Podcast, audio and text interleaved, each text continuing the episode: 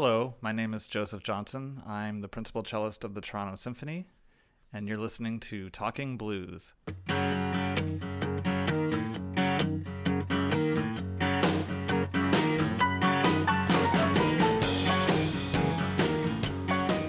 So, you do a lot of things. I know you're the principal cello of the Toronto Symphony, but you're also a solo artist. You're also a teacher. I think you're playing cham- you play chamber music with a bunch of people. Yes. Do you think of yourself number one as the principal cellist of the Toronto Symphony? Uh, no, I don't. Um, I love my job as principal cello of the Toronto Symphony, um, but I feel as a musician I'm sort of on cloud nine because I get to do everything. You know, I don't just play orchestra. I don't just play concertos. I don't just teach. Um, I get to go back and forth between these worlds and intersect them. Um, and it's taken a while. I mean, I've been a professional now for about 26 years, 27 years. Um, but it's it's just it's wonderful for me to say go play a 3-hour rehearsal with the Toronto Symphony on a Monday morning and then hop on the subway, go down to Museum Station, get out and walk into the Faculty of Music building at the University of Toronto and teach for 4 hours and then have my studio class on Monday night. And then you know maybe later that week I'll be rehearsing a chamber group for a concert that I have. And it's just it's it's all encompassing and it keeps me keeps me motivated. I never get bored. I never get tired of one thing. Um, Is it unusual? Like, do, are there a lot of people in the symphony who would just do the symphony and nothing else? I don't think anybody in the symphony just does the symphony. Um, I think every musician in the symphony has different passions, maybe outside of their instrument, um, whether that be teaching or playing or nothing to do with their instrument. Um, but I, I find that most of the musicians in, in this orchestra are really passionate people about a multitude of things. Um, I just happen to sort of be a total cello nerd. I love, I just love being um, an all-around musician, I guess, and that's what's really fun for me. Now, when you say total cello nerd, I, do you do anything? I mean, I know you do other things than music, but do you have other interests that you consider to be hobby other than music? Yes, but I can't do any of them here in Toronto. So uh, I love being in the ocean. I love scuba diving or um, snorkeling or swimming, um, just being in the water, paddleboarding, you name it, um, which is why I go to Hawaii every year for vacation. Uh, the reason I go there is, I mean, the obvious, which is that it's a great place, but I worked there for a year in 2008 um, as a guest principal cello of the Honolulu Symphony, which no longer exists. But um, I was there for a long time. I met a lot of people. I fell in love with the islands. I fell in love with the water.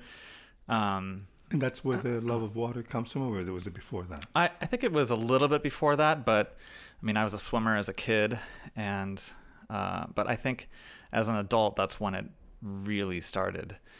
And um, you know, swimming in Lake Ontario is not fun for me. It's too cold and you can't see anything.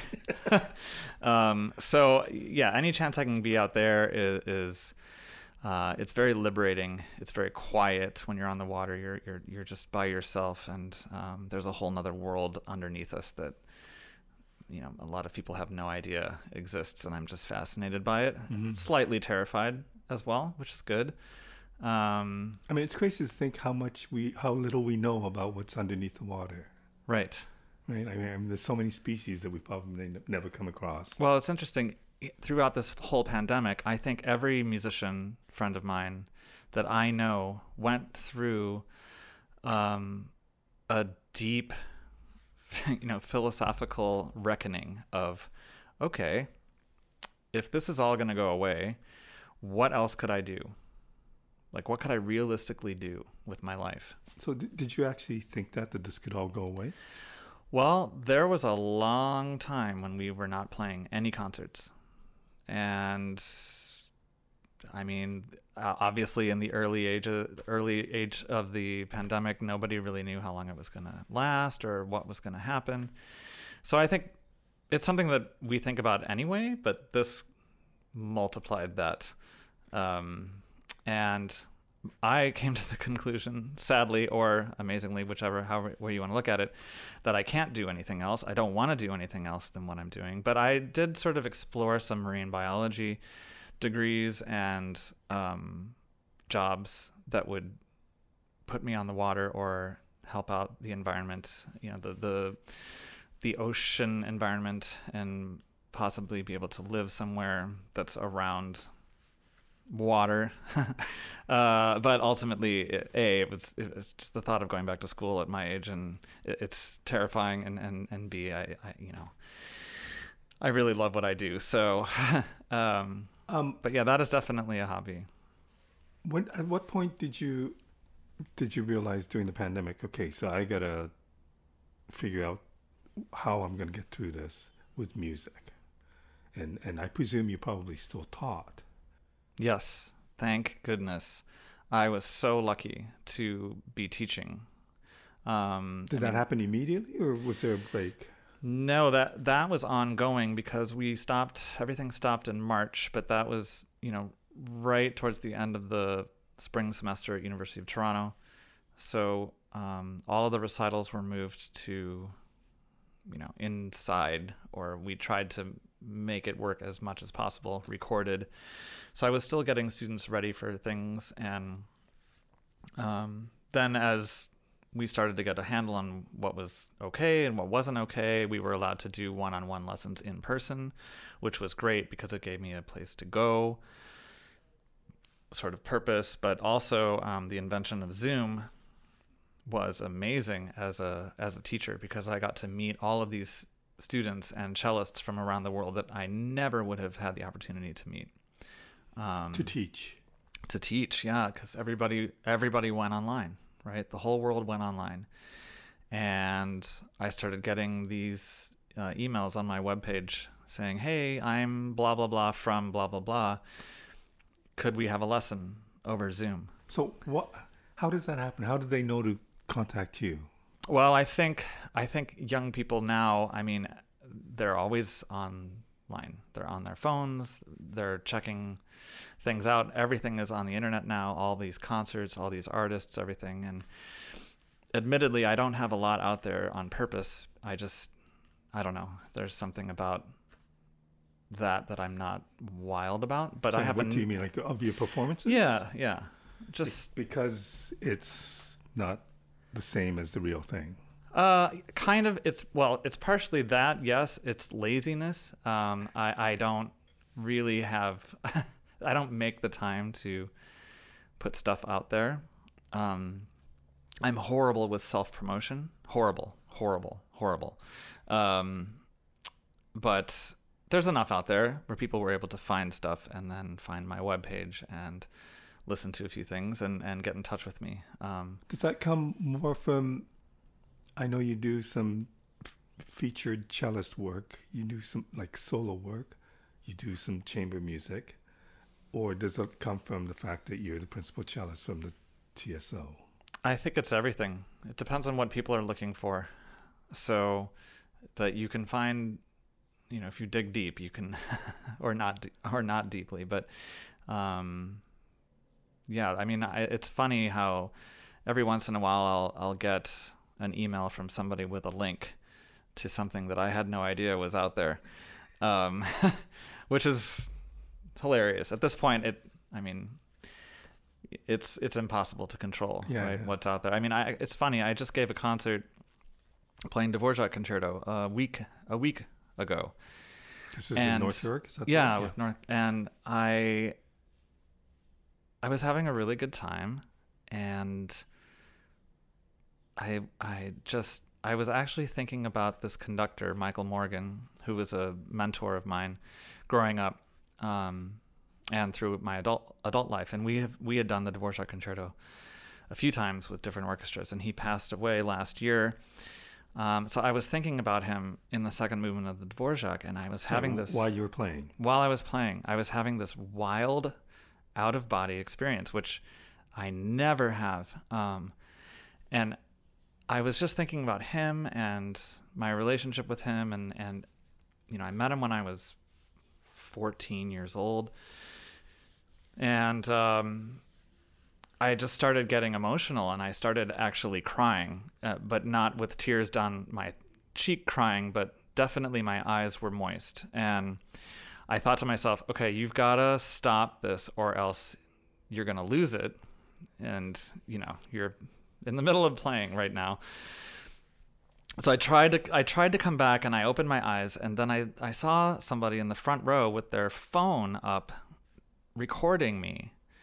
Um, and it really bothered me. It just took me from one extreme of like this incredible moment that I was experiencing and whatever to this slight feeling of um, invasion. And I, I don't like, I, I don't like, I think it's just inappropriate to be recording somebody when you're 10 feet away. I mean, it would be like me coming to somebody's place of work and just holding my phone up in front of them for 40 minutes and and and Right. videotaping them and it you know it's different it's not a rock concert it's um like what we're, we're what i what we're doing is it takes like incredible precision and i don't know it just took me out of that and then i was getting annoyed that i was annoyed um but my point being is that you just can't control where things go, right? So who knows what is going to happen with that?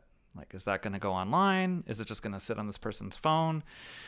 I don't know. Um, See, what fascinates me here, just hearing that, is that you're doing this amazing classical music piece, which I presume is not easy. It's quite complicated. And you have to focus in on playing with the, it was an orchestra, was it not? correct. So, and you're the featured guest, so like you're the focus. And there's a lot of attention being paid to you on a difficult musical piece, and you're thinking about your teacher. You're like somewhere else, Right. which I find amazing. I mean, and I know that at the same time, you have to be focused on the music that you're playing because you can't not do that Right. and get away with it. But it's amazing that you have the time to think about some somebody who meant a lot to you while you're playing this, while you're concentrating on executing this music. Okay. Well, I mean, first of all, the Dvorak Concerto is, you know, every cellist's almost favorite piece to play in the world. It's just one of those great pieces. I've played it so many times over my life um, that, I mean, if if TSO called me and said, "Hey, can you play Dvorak Concerto in 30 minutes?" I'd say, "Yeah, fine." It's always in my fingers. It's always ready to go. I mean, I teach it all the time, um, and I practice it a lot. Um, so it's one of those pieces that I can get away with, sort of Right. leave, you know, uh, leaving a little bit. if I were playing something, say, that I've never played before, or something that I'm really, really not super familiar with, that prob- I wouldn't probably not have been as relaxed enough to go there with my mind. And you just know, you know, based on the piece and how you feel, how far, what you can let your mind do. Right.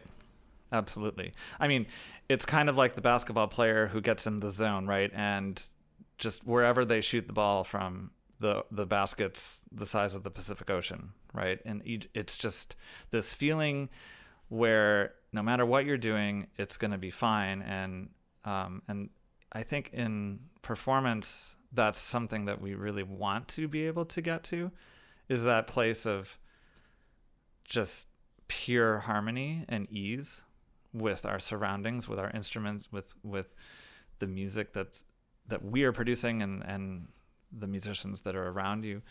Um, it was just it was really cool. Um, also, I've you know it was it's the pandemic really changed uh, people, I think, and gave us all a chance to sort of reflect on I don't know what we're doing with our lives, how how we are performing. And I remember coming out of the pandemic and starting to do live performances again, and I was not very comfortable.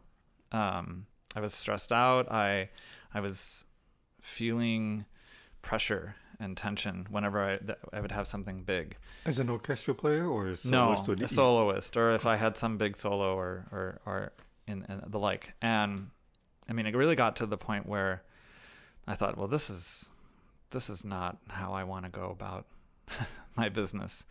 Um, and I think as artists, we go through phases. I mean, as as humans, we go through phases where things are great, things are not, things are great, things are not. Um, and it's finding finding the right balance. Um, but it, it got to the point where I actually felt like I needed to get some help from a, a sports psychologist, uh, as somebody who deals with people who uh, are performers. institution?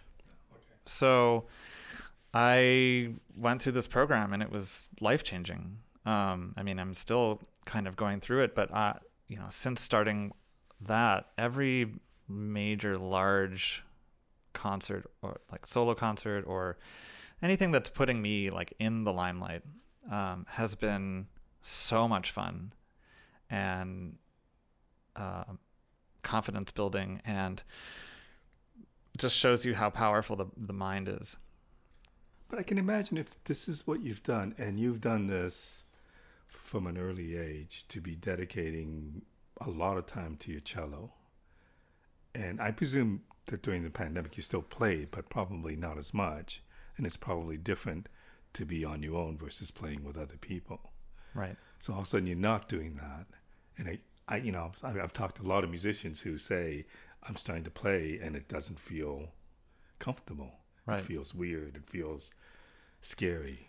And this is what they've done all their lives. So I can imagine how, what a, what an impact it would have on you. Like it just seems normal to me. Yeah, I think that is. But also, I mean, you know, it's funny. Uh, I mean, I have this conversation with many of my colleagues, right? Any any musician who sa- who says, "Oh, I'm not nervous. I don't get nervous." I, I think. I mean, at least. Um, I think any orchestral musician who doesn't play a concerto, you know, three or four nights a week. Like if you're a concerto soloist, you're used to it. It's that's what you do. Like for for me, I'm not playing a concerto every week. So um so when I do get to do it, it's just a little bit it's just not as normal, Right. I think. And then um with that it, that was just not it wasn't very fun anymore and I was actually thinking about just not doing it anymore. And then I thought about how sad that is because I actually really like when I'm happy or when I'm in a good place, I love it and I feel like I do it well and I feel like I have something to say about these amazing pieces. And what a shame to just stop doing that because I'm afraid, right? I'm afraid of whatever. Um, and I have also I'm teaching this, so. Uh, but it's also it's a good lesson for my students to say, hey, look, you know, I'm vulnerable too. I go through periods where I don't feel very confident or anything, and then you have to work on it. And uh, and I think that resonates with the my young students and people who are looking up to me um, and just saying like, hey, it's okay. You know, we all go through anxiety, um, and it's how you manage that. That's that's the most important thing. How do you think your students were affected by the pandemic? Um, so I think my college kids and my high school kids were able to practice more. I think they, this is from my perspective, Right. they seemed unfazed. If anything, it was nicer because they didn't have all these extra classes and things to go to. Um, they're already online all the time. So being able to have lessons on their phone or, you know, on their computer was just like, yeah, this is great. I don't have to go to school. Um, and so they really thrived. Uh, I have some older students though, like uh, when I go teach at the New World Symphony in Miami, and they are post post college but pre professional, and sort of down there, like getting ready to take auditions and, you know, get that break. And then all that stopped. Right. And I remembered having a master class with them over Zoom, and they were struggling because they weren't in school and they don't have auditions to take and they're unemployed. Um, and I remember one kid, kid, not a kid, he's you know mid twenties, but he he asked, "How do you play with passion anymore?" And it just you know stuck a stake through my heart because he was right. I mean, Mhm. none of us had played with passion in over a year at that point. We'd all been practicing in our homes or making videos in our homes. But you know, the audience is what brings out the the feels, the passion, the I mean, when you have somebody to play for. I mean, you can play for yourself, but only to a certain extent. And then So is it impossible to play really passionate without an audience? No, it's absolutely not. But if you're sitting in your living room for 10 months, Yeah, yeah. uh, you know, When- okay, fine. When did that pa- has that passion come back to you? Oh, yeah, absolutely. And did it come back quickly? Yeah. Well, I'm a very passionate musician.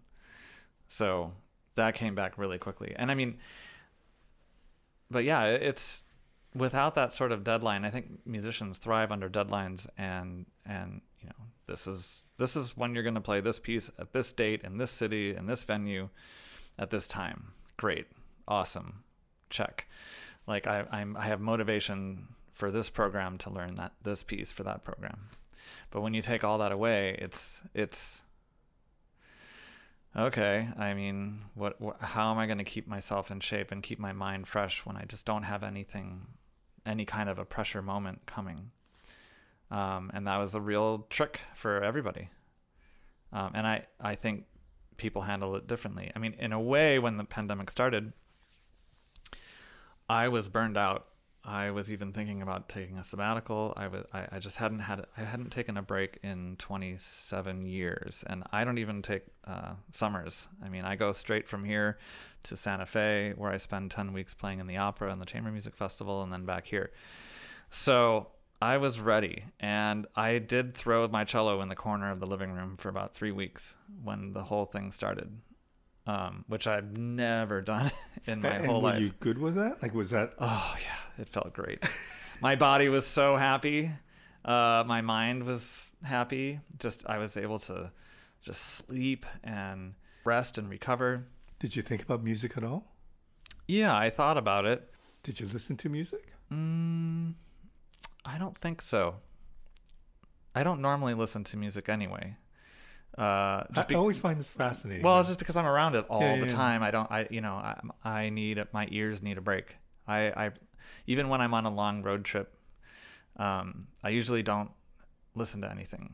It's just I love the silence. Or if I do listen to something, it'll be talk radio or a podcast or something like that. Um, it's funny, like what if I'm with my partner and we're driving a long distance, and then he's driving. He always wants to have music, and I and I'm like, really? Do we have to? really? okay, so you work with so much music, and I get that. Is there anything other than classical you you would listen to? Oh yeah, of course, absolutely. I mean, when I grew up as a as a kid, I used to listen to like uh, a lot of heavy metal, like hair bands.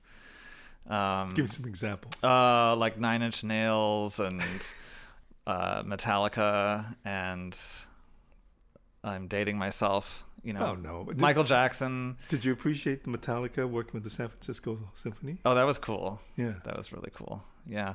Um, no, and I, I, um, So you I'll go to the Danforth a lot with my partner. We go see concerts. He he's the one who who kind of gets me to go venture outside of my normal my normal uh, classical world, which is great because I I learn a lot and I can um, What do you learn? What what do you just observe? see some performers and see their energy and see you know whether they are into precision or if they're more into just improv and letting letting everything just kind of go or um you know, some artists are really great recording artists and maybe not the best in Yeah. person, and then some artists you are you're just blown away it live. It's yeah, Christine and the Queen. We saw them at her at the Danforth, and it was maybe the greatest show I've ever seen in my life, like on any genre. I, I I just I left that show just thinking I I had just seen something so special um, that I was I felt like lucky to be in a room that small with an artist like that, and I mean the show was just mind blowing, Now, incredible. can you take whatever you witnessed, whatever you felt, and kind of apply that to what you do?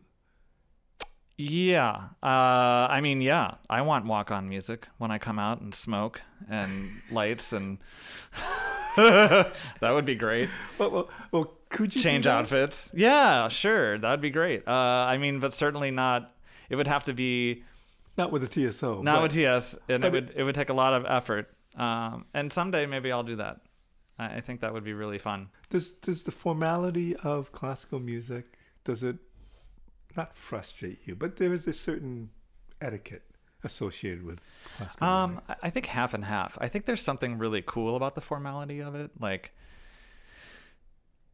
coming in and just seeing a full symphony orchestra on stage is it's it's really neat and like the splendor of the concert hall. Like whenever you go to uh you know, in North America you've got Carnegie Hall or Severance Hall in Cleveland, and in, in Europe, of course, all of these great halls, and you walk in, and the lobby is just amazing. And then, you know, there's something really regal and cool about that. I love it. I love the theater, the pageantry in a way. Um, personally, I would love to get rid of the tails. I, I think that's pretty antiquated. Um, I think wearing all black or suits or something like that is a little bit more with the times and still looks good, but it's a little less bougie. Um, that's my opinion. I never wear tails on my own when I'm playing.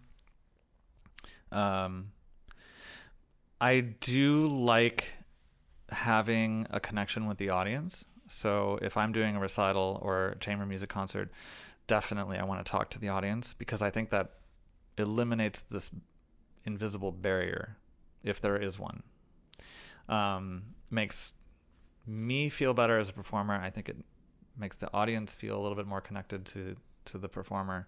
Can you give me an example what you would like? I mean, are you cracking jokes? Are you talking about the piece? Are you Yeah, I'm talking about the piece, uh, maybe talking a little bit about the preparation, talking about the composer, um, cracking some jokes. I'm very unscripted when I'm speaking to an audience. If you put a script in front of me, I'll turn into a stone tablet. It's horrible. Like Yeah. I get so nervous. Um, but if I can just be off the cuff, I think it's definitely more me. It's it's um, it's more fun. And as an educator, I mean, I think it, it's fun to educate the audience on something that they're hearing, you know, like a Benjamin Britten unaccompanied sonata, which most people don't know about or listen to. And I think if you just go out and plop down and play it, um, people are not going to understand, like, why did he write this? Who was Benjamin Britten? What kind of life did he have to deal with, you know, growing up? And talking about the form of the piece I think it helps people listen to listen to it and understand it more and understand what I'm thinking about when I'm playing. Um, so that's at least my philosophy. I, I, I think in the orchestra it's hard to get rid of that um, just because it's such a large audience and it's such a you know a large amount of people on stage. Um, do you get to know your audience? yeah, I actually it was interesting after the pandemic and we started coming back and giving concerts. Um, it was nice to see some of the f- same familiar people that come to our concerts on a regular basis and kind of thinking like, "Oh, okay, good, you're fine, you made it." Um, you know, "Oh, so good to see you," and and we'll we will wave at each other or um, when the cellos sit on the outside at Roy Thomson Hall um, there's just sort of like your people. These are the, these are the Wednesday night people, and we say hi to each other. And these are the Thursday night people, and we say hi to each other. And um, it's kind of cool. Then like if we have a pops concert, like oh these are the pops people that come and sit in my little section here, and and that's really fun. Actually, I became really good friends with somebody who used to come and sit in the front row, like right next to me, and finally after one concert, um, she came up to me and introduced herself and gave me her card and said, "I don't want you to think that I'm a you know." crazy stalker person, but if you'd ever like to go have a drink sometime, give me a call. And I had been thinking the same thing because we had just chatted off and on for a few months, and I was thinking like, oh, this person seems really cool, and it turned into this amazing friendship. Um, so I I like that. I yeah, I mean, I you know, other fun. musicians tend to meet with their fans afterwards or whatever. I don't know what interaction happens with a symphony orchestra. It's weird. Uh, it can be anything, and sometimes some people, you know, you don't want to. I, I, it's it's a it's a tricky thing. I think it's just you can tell when if somebody's cool and chill, or if somebody's a little less cool and chill. Um, because I, don't know. It's uh, yeah, it's different, but it's it's funny. It's it's really funny. Um, when you like, I've been here for 12 years now, so anybody who comes to the symphony on a regular basis is going to know who I am or what I look like or or anything like that. And it's just funny to run into people randomly all over the city who will come up to you and be like, "Are you in the symphony?" Like, "Oh, I love you know, I love coming to the symphony and and I love that. Like I think it's great. I one of the funniest ones was when I met somebody in Costco. And I go to Costco like twice a year. And somebody this woman comes up to me she's like, "Are you Joe Johnson?" And I said, "Yeah." And she's like, "Oh my god, what are you doing here?" And I said, "Well, you know, I got to shop too. I got to get Kleenex and whatever." And uh and she just thought it was just so weird that I was there. And I was, I was like, "Why? I'm a person." you know. I need my 12 dozen muffins. Exactly, exactly. So it was just funny.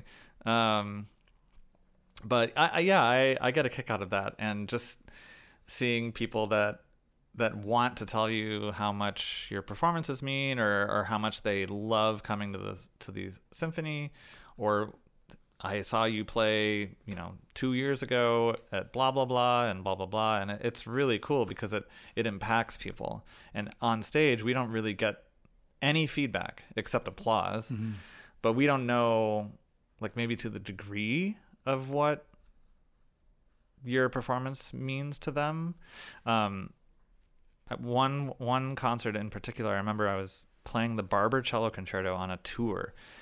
And we I was in Russia. We had done a, a tour of the states, and then we were doing a tour of Russia, all these cities, and we were in Kazan, and I played, and afterwards, and everywhere I went, I had an interpreter with me that just followed me everywhere I went in Russia because I spoke Nyet Ruski, and this woman came up, and she was really clearly emotional, and said through the interpreter that her daughter was a cellist and that they had bought the tickets six months prior and were really looking forward to the concert and then her daughter died in a car accident.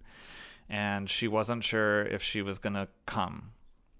And then she decided that she would come because she knew that her daughter wanted to come and that she was so moved by the performance and that she spent the whole time thinking about her daughter and the fact that she was able to tell me that meant a lot to me. And I mean, and this was 20 years ago at least. And I still remember that.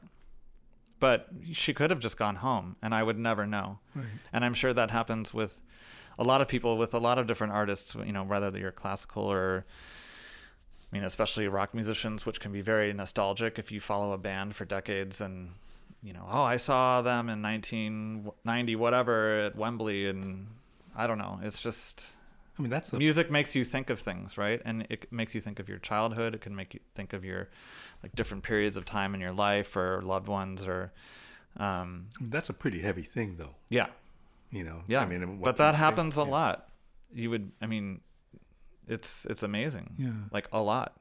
I wish I, you know, now I wish I would write down everything. I have kept cards and emails um, that people have written to me about, say, a, perf- a performance or you know an ex student or something that, yeah, you just it's a it's a it's a way of living where you leave an impact on people, which I think is pretty cool. So It's very cool. Um, going back to something you said about before the pandemic and how you had almost felt like you were burnt out, that you were working constantly, and then when the pandemic happened, you had a chance to take a three week break. well, or even more, but yeah, Yeah, yeah. total, yes. three three week away from three weeks away from your cello.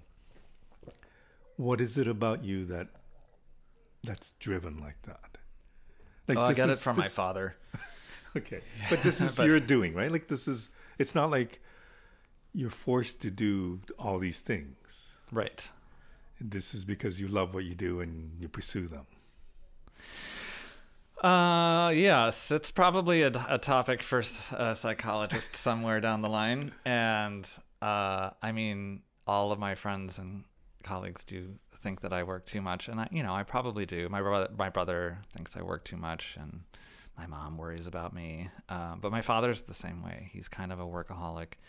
Uh, but I, it's, I just, I like it. So it makes me feel um, relevant and um, I, I just uh, yeah if I'm if I'm pausing too long I get a little antsy and I think that's just the way I've developed my life but I can relax and I do do take vacations and I do realize that it's important to stop Do you Um, know when? Like, because there must be times when you're just pushing yourself. Yeah, uh, but there are times when I know I can I can just take a week off and go. Usually, I have to go out of town. If I don't, if I stay in town, I'll get roped into things. So if I'm gone, then I'll I will actually turn off, and it's nice. But your life is not something immediate. I mean, you have things happen to you that's planned years Right. in advance, Yes, right? Like it's. yeah, I can plan these things. Yeah. So tell me about how you got into.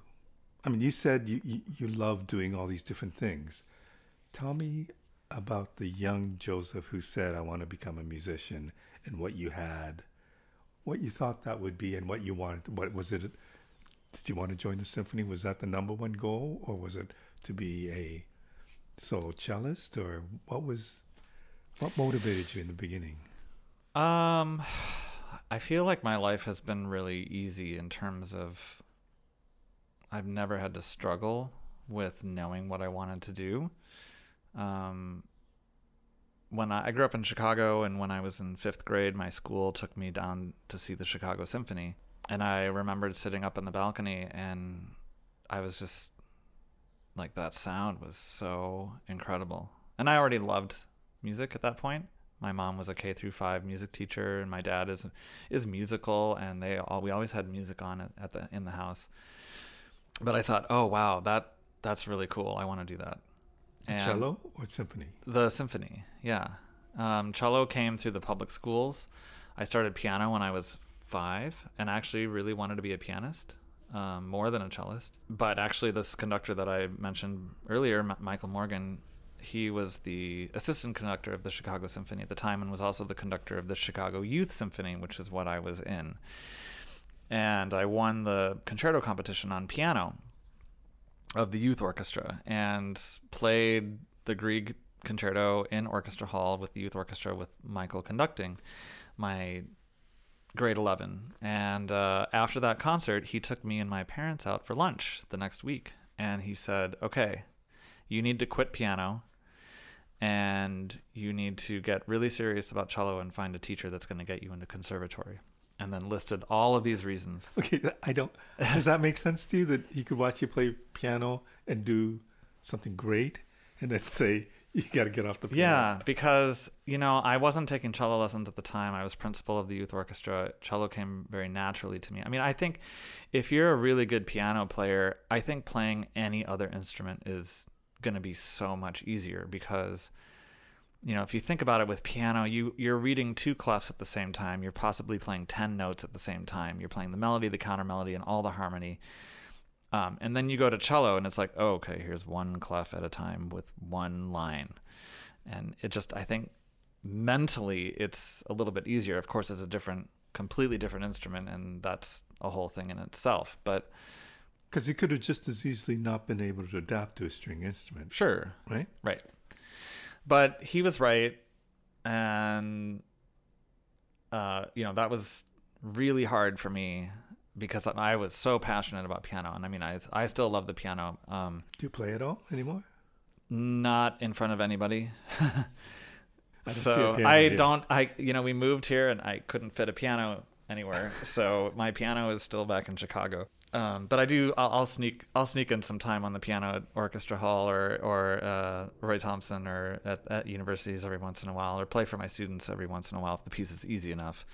Um, but I mean, I'm terrible. I can't play like I used to. Um, but yeah, I I had a great high school. My orchestra director was amazing. I was in choir. I was in theater. I was the total like music theater nerd in in high school and had music theater friends and it was really awesome. And by the time i was a grade 10 i i was ready to leave. I was like okay let's let's get going. Um so by the time i got to college you know i was already really serious. And but sorry um, you said you were devastated about not playing the piano. How did you get over that? I think i just had to get over it.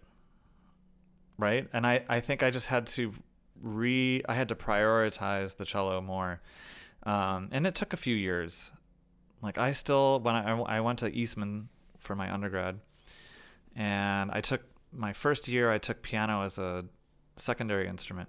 So I was still getting piano lessons every week, and you know, I was my jury was pictures at an exhibition and some Rachmaninoff preludes and Chopin etudes or something like that, and they were looking at me like, "Uh, you're a cello major? Like what?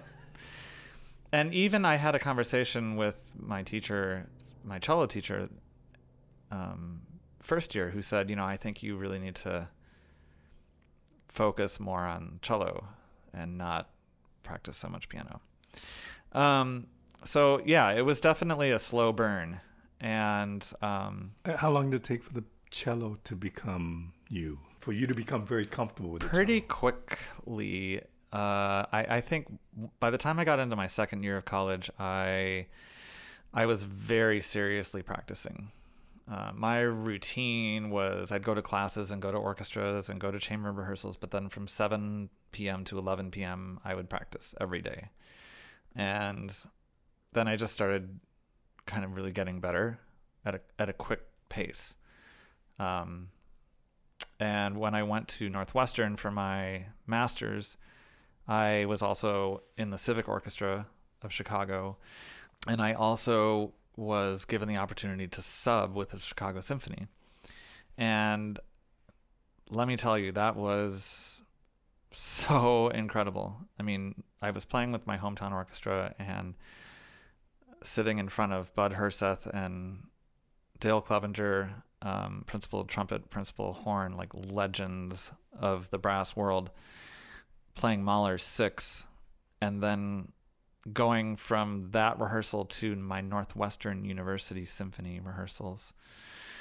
And it was, I was so desperate to get into a professional orchestra that I just, I turned into, like, I think every orchestra musician says that at some point you have to go a little crazy in terms of your practice and becoming so solitary in your life that you only have one purpose. And so that was my year where I'd be at school at 7 a.m. so that I could start practicing. And then any, any classes that I had to do was, in my opinion, like a waste of time because I just wanted to practice to get into an orchestra uh, stayed at school as late as I possibly could until like the security guards would come and kick me out, and then I would go home and like sleep, and then just do that for a whole year. And the Minnesota Orchestra, which was my first orchestra that I performed in, and was also my first audition. But I had heard them all the time on National Public Radio um, when I was at Eastman.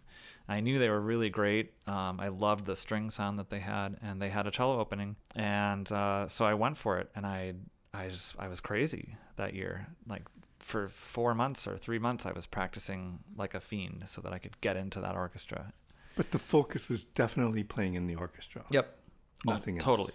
Totally. I mean, I did play some concertos, uh, and I liked playing them. And I think my teacher wanted a different path for me. Maybe I think he he was more interested in me like trying to become a soloist, but I don't think that was really in my blood. Um, I what would be the difference? I'll- Because I would imagine you would have to work even harder to be a soloist. Um, well, it, you know, it's interesting. I think sometimes, I mean, if you're a great player, you can be a soloist or you can be uh, in an orchestra. I think there's a lot of soloists out there who are, you know, they're okay. But I don't know if I'd I mean, to be truly, truly great, I think is there's a there's there are levels, right? And we all know who like the really great ones are, and then yeah, I, I think being a soloist, it, it's I don't think it's the playing that's hard because you know you're not playing a lot of. It's not like you're playing a hundred different pieces every year. Um, I for me, I think it's the travel and the constant sort of self promotion and um, being in cities that you don't know anybody and like having to go and talk to people that you don't know and you'll you may never see again that that was not appealing to me. And I think also I'm not good at that. Like I think some people love that. They love traveling they love the attention they love meeting people and whatever and they're excellent at it it just wasn't wasn't really something that I'm uh, totally in love with. I actually like I kind of feel bad for some of the soloists because they're they're so busy. They're always traveling. They're, you know, I I'll, if I'm friends with one of the, somebody, I'll I'll ask them like, hey, you know, do you want to come over for dinner? Do you want a home cooked meal, or um, do you want to hang out? Because I, I think it can be a very lonely life. What, what- makes a good orchestra orchestral player? I just think a great orchestra player is somebody who can really play their instrument, but also knows how to play well with other people.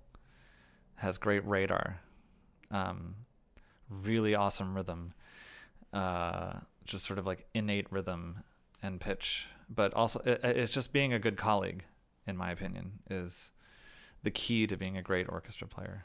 Okay, so I've asked this to a few other TSO members, but as the principal cellist, what is your role? What what makes you the principal cellist, and what, what is your role of being a principal cellist? Um, uh, well, just uh, the obvious things, which is like playing all the solos, um, doing all the bowings for every season. Um, Is that a difficult thing? no, it's just time consuming. but I've got it down now. So, So basically, this season you're going to play X number of pieces, and you have to figure out how the bowing goes for all the cello. yes, yep. But we do it in a cycle. It starts with the first violins, then goes to the second violins, then goes to the violas, then comes to me, and then it goes to the basses. So that we're all more or less doing the same thing. Otherwise, it would be it would be chaos if you know half the people are doing up bows and half the people are doing down bows when we're together or something like that. So we have a definite we have a, a system on how we do bowings. Um, but yeah, we have to bow everything that we play. So at what point did you decide? So you decided you wanted to be a member of an orchestra. At what point did you decide I want to do other things? Or what was the next priority to you? Was it teaching? Was it doing some solo work? Was it being in a chamber with a quartet or something? When I was in Minnesota Orchestra, I, I was in a quartet for seven years, and it was with three other really badass players who we were all young. We we wanted to work, um, and it was awesome. It was amazing. I loved it. I feel like quartet playing for me is the the ultimate of everything because you get to be a solo voice, but you're in an ensemble. Um, so it requires everything like incredible precision of your own playing, incredible radar on being aware of what everybody else is doing, and then playing as one unit. It was really kind of what we wanted to achieve. We were we would practice three to four times a week for seven years, and we did like most of the Beethovens, all the Bartoks. Um, those were priorities for us. uh, You know, uh, a whole slew of other things, and I mean, to be able to talk about matching vibratos and going beat by beat and pitch and everything and just trusting three other human beings like you know exactly what they're going to do and how they're going to react in a certain situation it's you you don't get that as a soloist because as a soloist you're by yourself. You don't get that in an orchestra because there's just too many people and you can't hear them.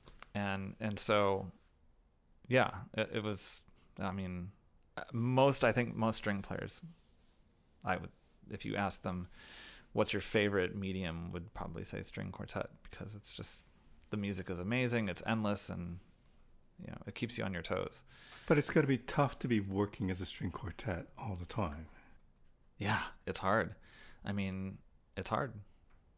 It's hard. You have to split everything four ways.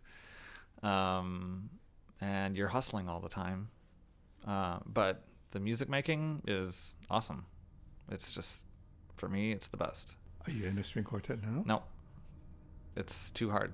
I don't have time, and the way I would want to be in a quartet is with like total, um, what's the right word? Commitment. Not Mm, like just getting else. together for four days and putting something together and then playing. Like that's that's not what I would consider to be Like you would elite. replace the orchestra with a string quartet? Well, if I were gonna do it, then yeah. Uh, otherwise, it's just it's it's sort of like eighty percent.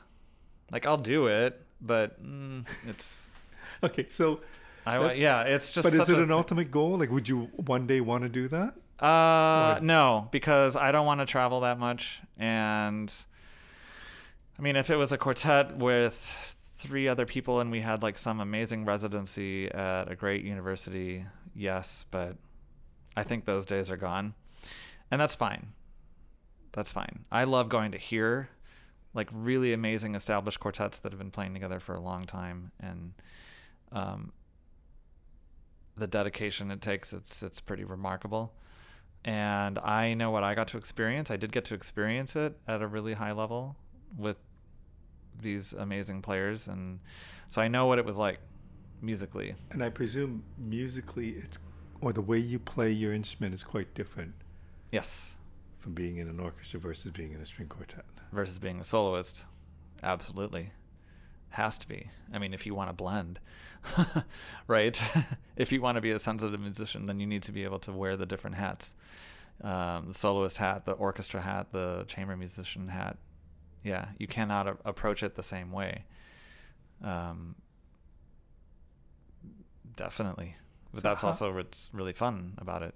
How do you decide on the solo stuff that you do? Like, how much do you seek out because you're conscious of the fact that you have limited time with all the other things that you're doing, but you're still out there doing stuff? How do you decide next year I'm going to do this, this, and this? Um, a lot of times I don't decide. It'll be an orchestra that says, "Hey, can you come and do blah concerto?" And you say, "Sure, okay," if you want to do it. Um, sometimes you have some input, and that's nice. Uh, but a lot of the times, um, you know, some of the stuff that I want to do now, like nobody wants to do it because the conductors don't want to learn this concerto, and they don't have time to rehearse it, and it you know needs to be something that's going to sell tickets. Um, so there's all kinds of factors that go in that go into it um, with with choosing concerti. Okay, so if somebody says, "Hey, we would like you to come and play this," what does that usually mean? How how many rehearsals? How how much lead time of your own time to rehearse, and then how much are you actually rehearsing with with an orchestra? Well, you don't get a lot of time rehearsing with the orchestra. Maybe two rehearsals, maybe. um, At that day or two two days prior to the gig? yeah, maybe the day before or two days before. It depends on their schedule or my schedule. Sometimes it has to be the day of, which I don't like, but that's the way the cookie crumbles. Um, yeah, and, know and people conductors realize- don't. You know, conductors don't want to spend time working on the concerto. They want to spend time working on their symphony or whatever their you know their main thing is.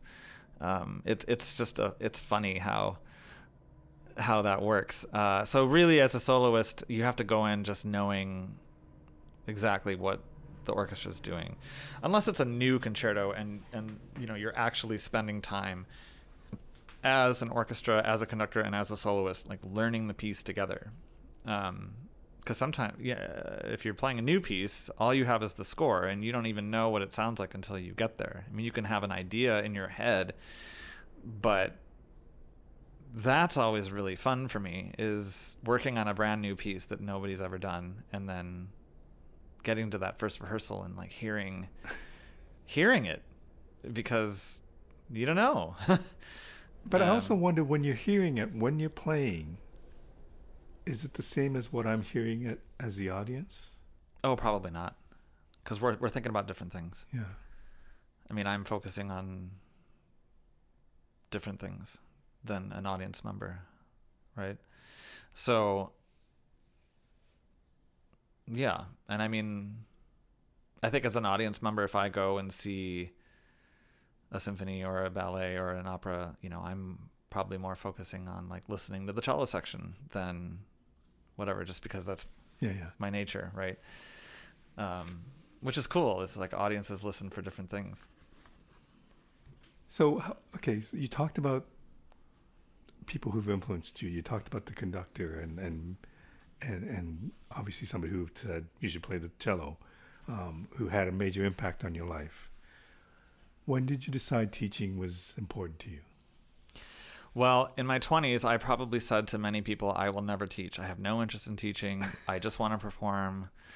Uh, and, you know, funny how things change, right? How Um, did it change? Well, I think um, And, and sorry, why, why did you feel that way? Just because you're too busy being an artist? I just had no desire. But also, I didn't really know what I was talking about either. I mean, I think that the great teachers are the teachers that have been around a long time and have a lot of experience. Um, so, as a 20 year old, you don't know anything. I mean, really, about anything. Um, so, I, yeah, I think partially it was it was just I had I had no I had nothing to offer. I had no experience with anything. I was still trying to figure out how to play the cello. I mean, I'm still trying to figure out how to play the cello. But um, I think it started when um, you know people just come up to you and say, "Hey, can I play for you?" Like students at a university in this in the city that you're living in, and then it then you know maybe you get invited to go teach a class here or there, and slowly it's just started becoming more normal.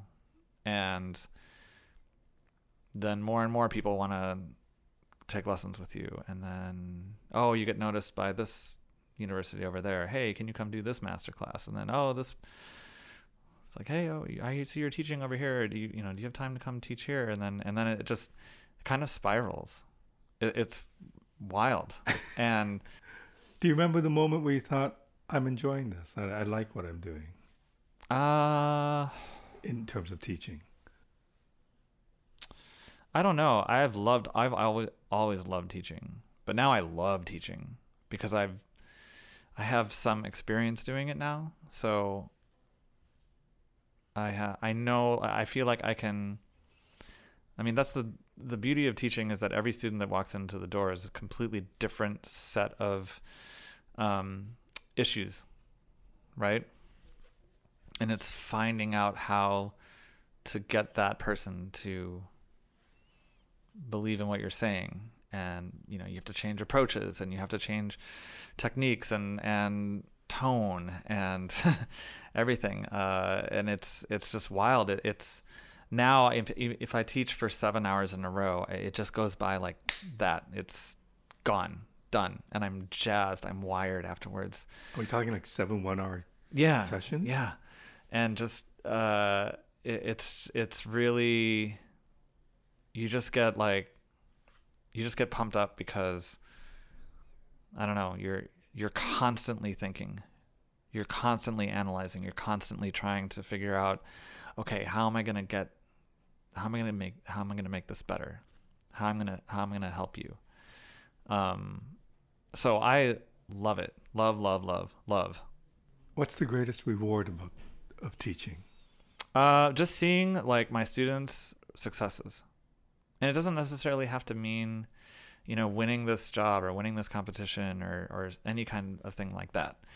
It's just improving or having an aha moment or having a revelation about, you know, oh, I've figured out how to do this fourth finger vibrato finally, or oh, I just had this amazing recital that I didn't think I could do, um, or anything. Anything where you're elevating yourself and pushing yourself beyond what you thought you could do. And then getting that feedback from your students um, it's great. And you know at the university level it's really amazing like for undergrads you get these students for four years. And i mean it those are really important years in anybody's life right? And you're sort of the central figure in their lives. So you matter. Everything that comes out of your mouth matters. And um, I always get very emotional when a fourth year plays their last recital because I know that they're done. And you think about like the first lesson when they were a first year to where they are as a fourth year and the amount of growth, not only just on the cello, but as a person. It's pretty it's pretty overwhelming. And uh, so, yeah, I, there's so many rewards to teaching, and like students come back to you and say, "I'm doing this," or "I'm getting married," or "I," you know, whatever. It's just, I mean, I'm still close with my teachers, and that, that was 30 years ago now, and I I know they love hearing from me, and I still thank them for everything that they did for me because they were you know, kind of like my third parents, so to speak, at that time. So the young kid that decided that I want to be in the orchestra to the guy who's in the orchestra. Tell me about that journey, how you look back on it. Uh, I don't know. It seems like it was uh, yesterday in a way. um, do you have lots you still want to accomplish? Like, do you have do you have goals? Yeah, I mean, I I do. I wanna I wanna keep getting better. I want to keep helping people. I mean, I think now my passion really is is more in teaching. Um, I I mean, I've kind of accomplished pretty much everything I've ever wanted and more in playing. I'm still trying to get better. I I do have some playing goals. Like I want to play all the Bach suites, which I've never done in one sitting or you know one long concert. Right. Or which I'm gonna try to do next year. Um, you know, I, I have a job in the summer at uh, Santa Fe Opera, so I love playing opera, and there's a lot of operas that I haven't played yet, so that that's always exciting when I get to play some big opera that I've never done before. Um, but yeah, I think, I think more. I just, I, I just, I'm always trying to get better in everything that I do, whether it's performing or teaching and learning. Um, I think once that, if I give up on that, then then I'll then I'll be a little nervous. Um, but yeah, that's why I love living here because there's so many great players in this town. There's so many great teachers here. Um, there's so many great musicians, and everybody's really supportive that you're just like constantly surrounded by, by all these really awesome people and the students too. I mean, the students teach you so much. Um, I mean, because you're telling them to do th- these things, and then when you are actually playing the piece yourself, you're like, oh right, I have to do that. I have to shift slowly here. Joe, come on. so, yeah. What one thing we didn't touch upon when you auditioned for the Minnesota Symphony and you got it the first time, you didn't expect it, right? You Right. didn't- so, I can't imagine how difficult that is to be competitive in auditions to go where there's many many other cellists who are going for the same job as you. Right. Or when you came to Toronto, I presume it's the same thing. There was an audition process. Right. What is it about that process that you were good at? I mean, have you auditioned for a lot of places and not succeeded, or Yeah, I, well, no, I haven't aud- auditioned for a lot of places, but certainly I've auditioned for places that I didn't win. Um, and how do you deal with that?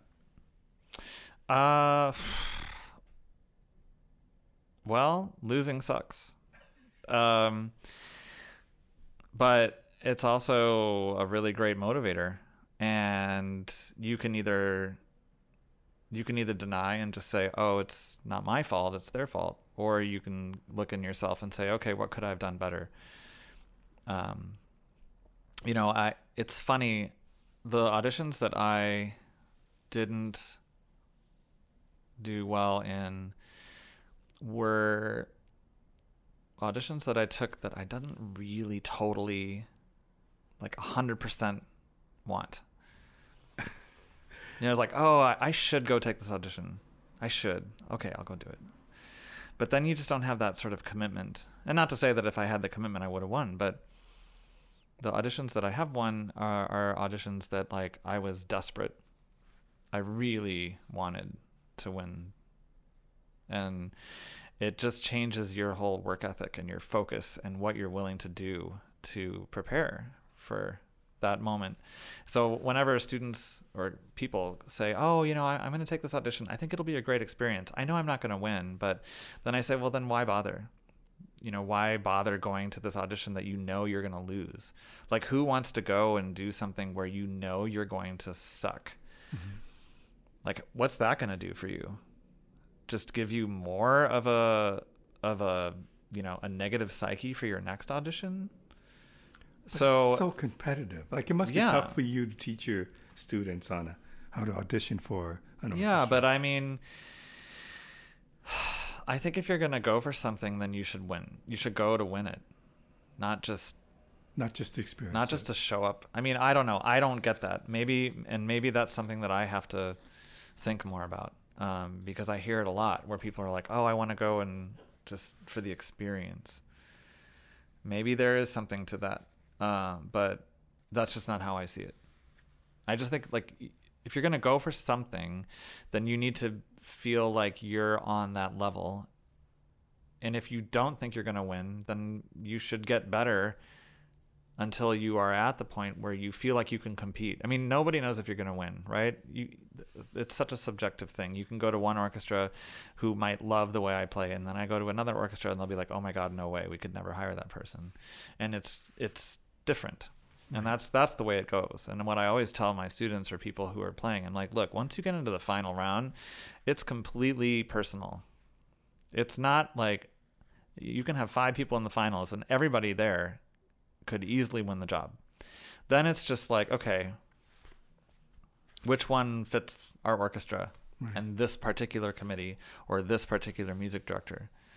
Um, it has nothing to do with like, oh, can you play or not? It's it's just yeah. So it's it's very interesting the audition thing. I used to thrive on the competition. To be honest, I loved it because it was for me like auditioning. uh, You have this list of excerpts and um, you're either playing the excerpt right or wrong, and there's nothing in between. so it was this great battle with myself. Um, nothing improves your playing like a great audition or a competition. It's this weird. It's this weird pressure that doesn't exist in any other form. It's true. Um, you've talked about how much you you like being in the orchestra. You talked about how much you like the city and all the great musicians. At this point, are you thinking that this is where you'll stay, or do you have, like, in your mind, you think, oh, I'd, one day I'd like to play for this symphony or this orchestra, or do you not think that way? Uh, I think at this point in my life, I'm not really thinking about which orchestra I would go to next because I'm pretty happy here and um, I mean, you're kind of ingrained in there. yeah, it's gonna take something kind of monumental to, for me to leave here. Um, the I'm thinking that if I were to actually leave here, it would just be some great university job somewhere, somewhere else, or some small liberal arts college in, in Hawaii. Hawaii. so I don't know. Uh, no, but uh, at this point, I have no. You know, I, I feel like I mean I lived I've lived in Minneapolis, I lived in Milwaukee, and now I lived here. I mean, the, the life of a musician is never set in stone. Um, I believe mine surely isn't because there's always options to go somewhere else. Um, Like, is is Europe and like, is there a difference between North American and European orchestras? oh gosh, yes, yeah. And I'll never move to Europe Oh. at this point. I'm too ingrained in North America.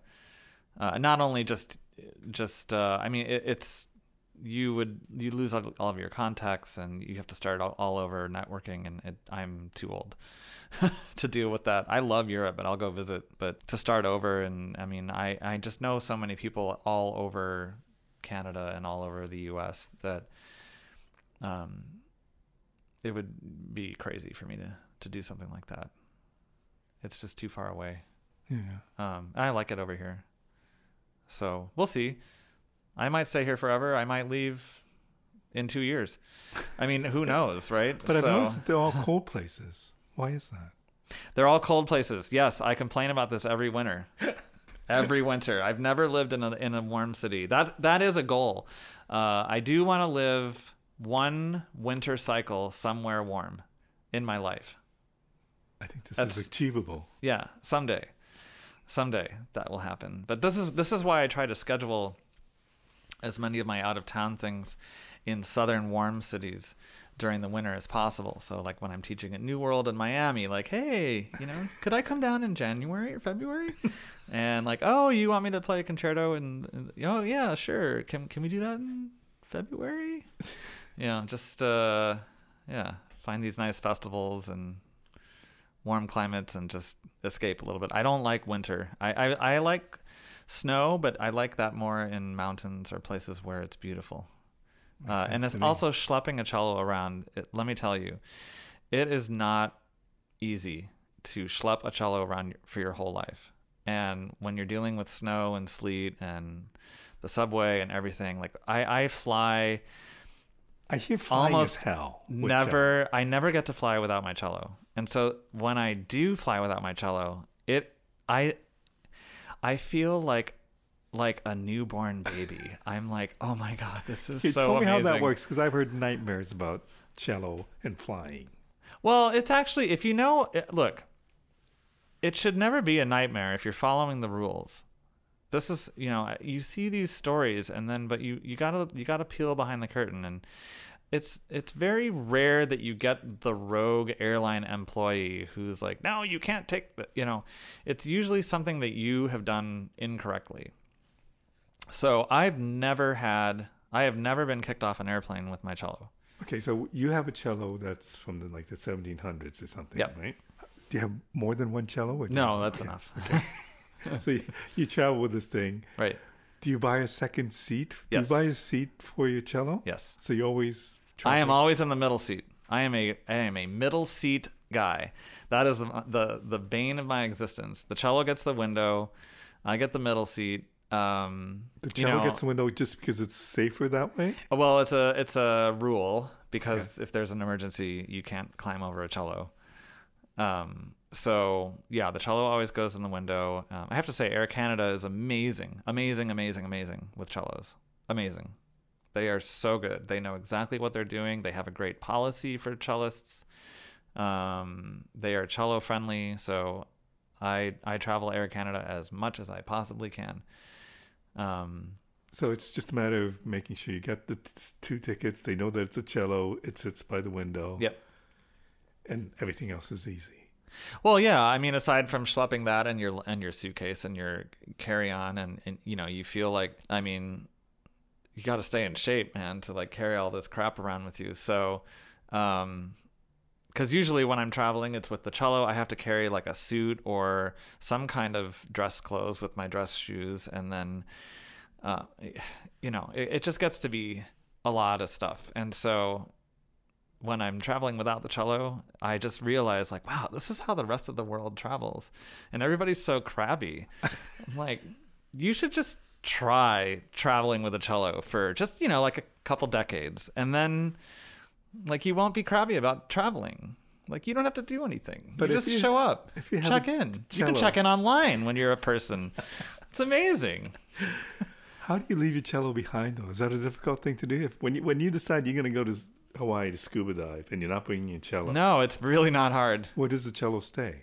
Uh, In the house? That's it. It can stay. It usually stays somewhere secure. If I'm gone, yeah, yeah. I'd so. imagine. Um, but no, it's not. It's it feels weird. I always feel weird when I don't have it physically. It's like phantom. You know, like if I don't know. Well, You- if you like lose your leg or something, it's just it's like you feel like there's a part of you not with you now, at least because I've been doing it for so long that even when I know I'm traveling without it, leaving the airplane, I feel weird not unbuckling it and taking it out or whatever. It's just so it's funny, but it feels really good. It's so nice. I just did it. Um, what did I do it? Oh yeah, a few like about a month ago, I took a flight without it, and it was it was amazing. It was great. My final question. Tell me about your relationship to that cello. What is that relationship? Well, I think everybody's relationship with their instrument is so personal. Um, it's your voice. It's what you're giving the world. Um, so, yeah, finding the perfect instrument for any musician can be a really long, arduous process. Um, this one I've had about five years. I've uh, it came sort of to me in a very interesting way, and um, but yeah, I, it's it's a beautiful Italian cello from 1780, and I love it. Um, we get along really well. It, it it it's a it's a really great instrument to play um, concertos with because I feel like I don't have to force my sound out. You know, as a cellist, when you play concertos, we're kind of smack dab in the middle of the register, so people are always saying like you know I can't hear the cello I can't hear the cello but with this cello I just, it, I never I never get those comments and it, it just feels like the cello just kind of zings out into the hall um so it's fun and Did you know the first time you played it that this was? Yep. I knew th- that there was something for sure first note absolutely And how much has that sound changed over the last five years? Um, probably a lot. It it, you know, you learn from the instrument. I think when you've reached sort of the max of an instrument as an artist or as a performer, you kind of know. You're like, okay, I can't I can't give any more. This instrument and I have reached our have reached this point where I want more out of this relationship, and then that's when you change. And sometimes you never get there, and, and you, you know you're just happy. You're like, yeah, this works. Okay, great. Um, So there's a chance that this might not be your instrument. I don't know. I right now, no. I mean, I love it. It's, I'm happy. It it gives me everything I need. It's perfect for everything: S- soloing, chamber, orchestra, teaching. Um, so yeah, I'm I'm not I'm not looking around. That's for sure. Does it have a name? No, it doesn't have a name. I, I think I named my my cellos when I was a kid, but um, now it's uh, it's just the cello. Yeah. Joseph, thank you so much for doing this. Of course, I really pleasure to talk this. to you. Yeah, thank you so much.